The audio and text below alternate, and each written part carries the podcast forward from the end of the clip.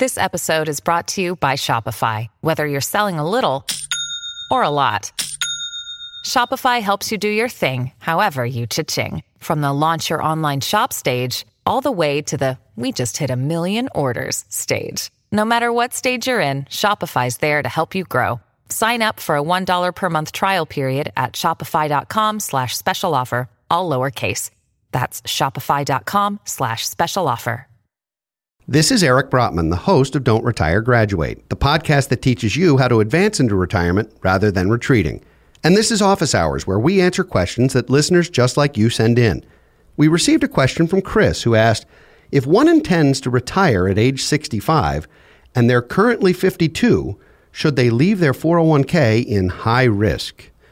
Chris, that is a fantastic question and one that is very difficult to answer uh, with only those data points. So I'll, I'll do my best.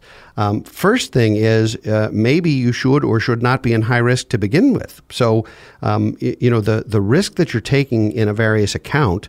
Um, it has more to do with uh, with a, a myriad of factors and not just age. Age is certainly one of them. And so, in your case, you have a 13 year trajectory toward retirement.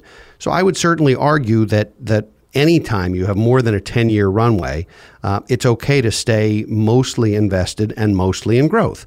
Um, that does not necessarily mean you should be in high risk. Um, lots of times, uh, high risk doesn't make sense at all.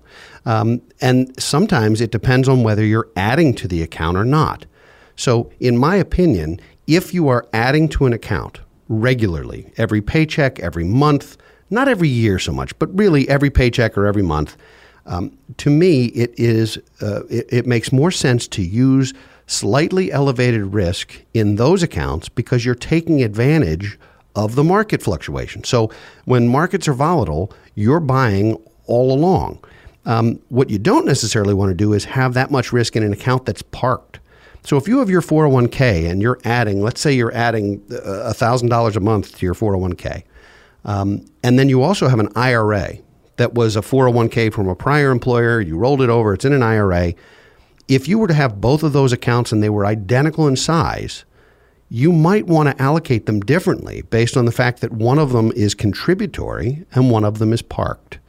And the reason that I say that is uh, basically from some of the lessons we learned over a decade ago during the Great Recession, which was that it, for folks who were buying uh, volatility and even a deep down market can be a really good thing in the long run as long as you keep buying.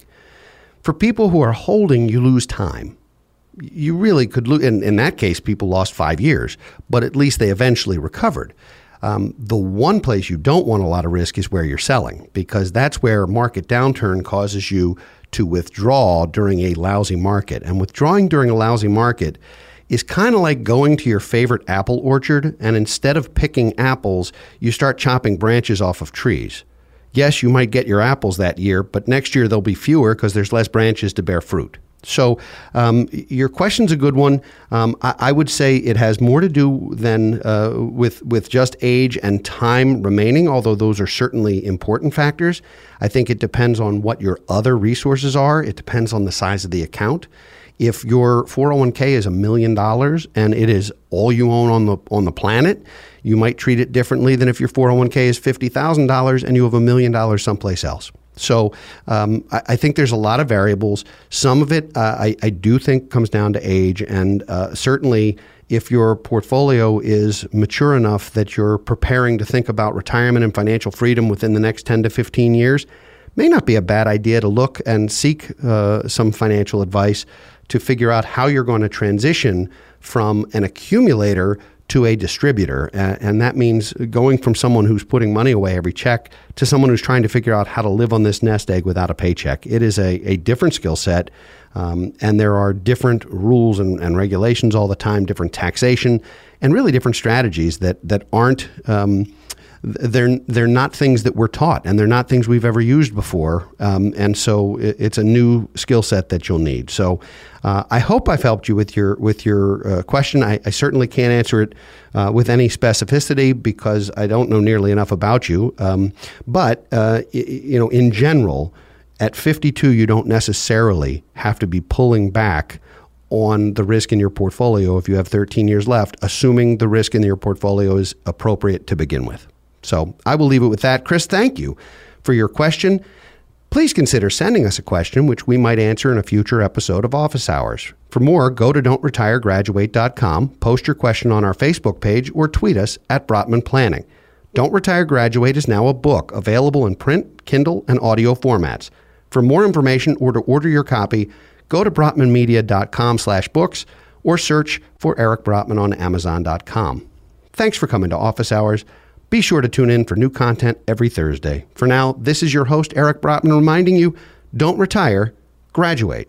Securities offered through Kestra Investment Services LLC, Kestra IS, member FINRA SIPC. Investment advisory services offered through Kestra Advisory Services LLC, Kestra AS, an affiliate of Kestra IS. Kestra IS or Kestra AS are not affiliated with Brotman Financial or any other entity discussed.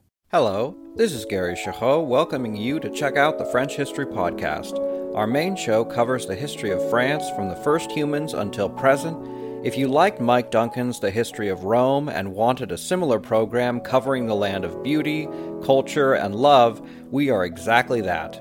We also host world renowned scholars who have delivered guest episodes on their specialties, including 18th century pirates, revolutionary booksellers in 20th century Paris, the special friendship between the Marquis de Lafayette and Thomas Jefferson, and numerous others. Learn what you love and listen to the French History Podcast today.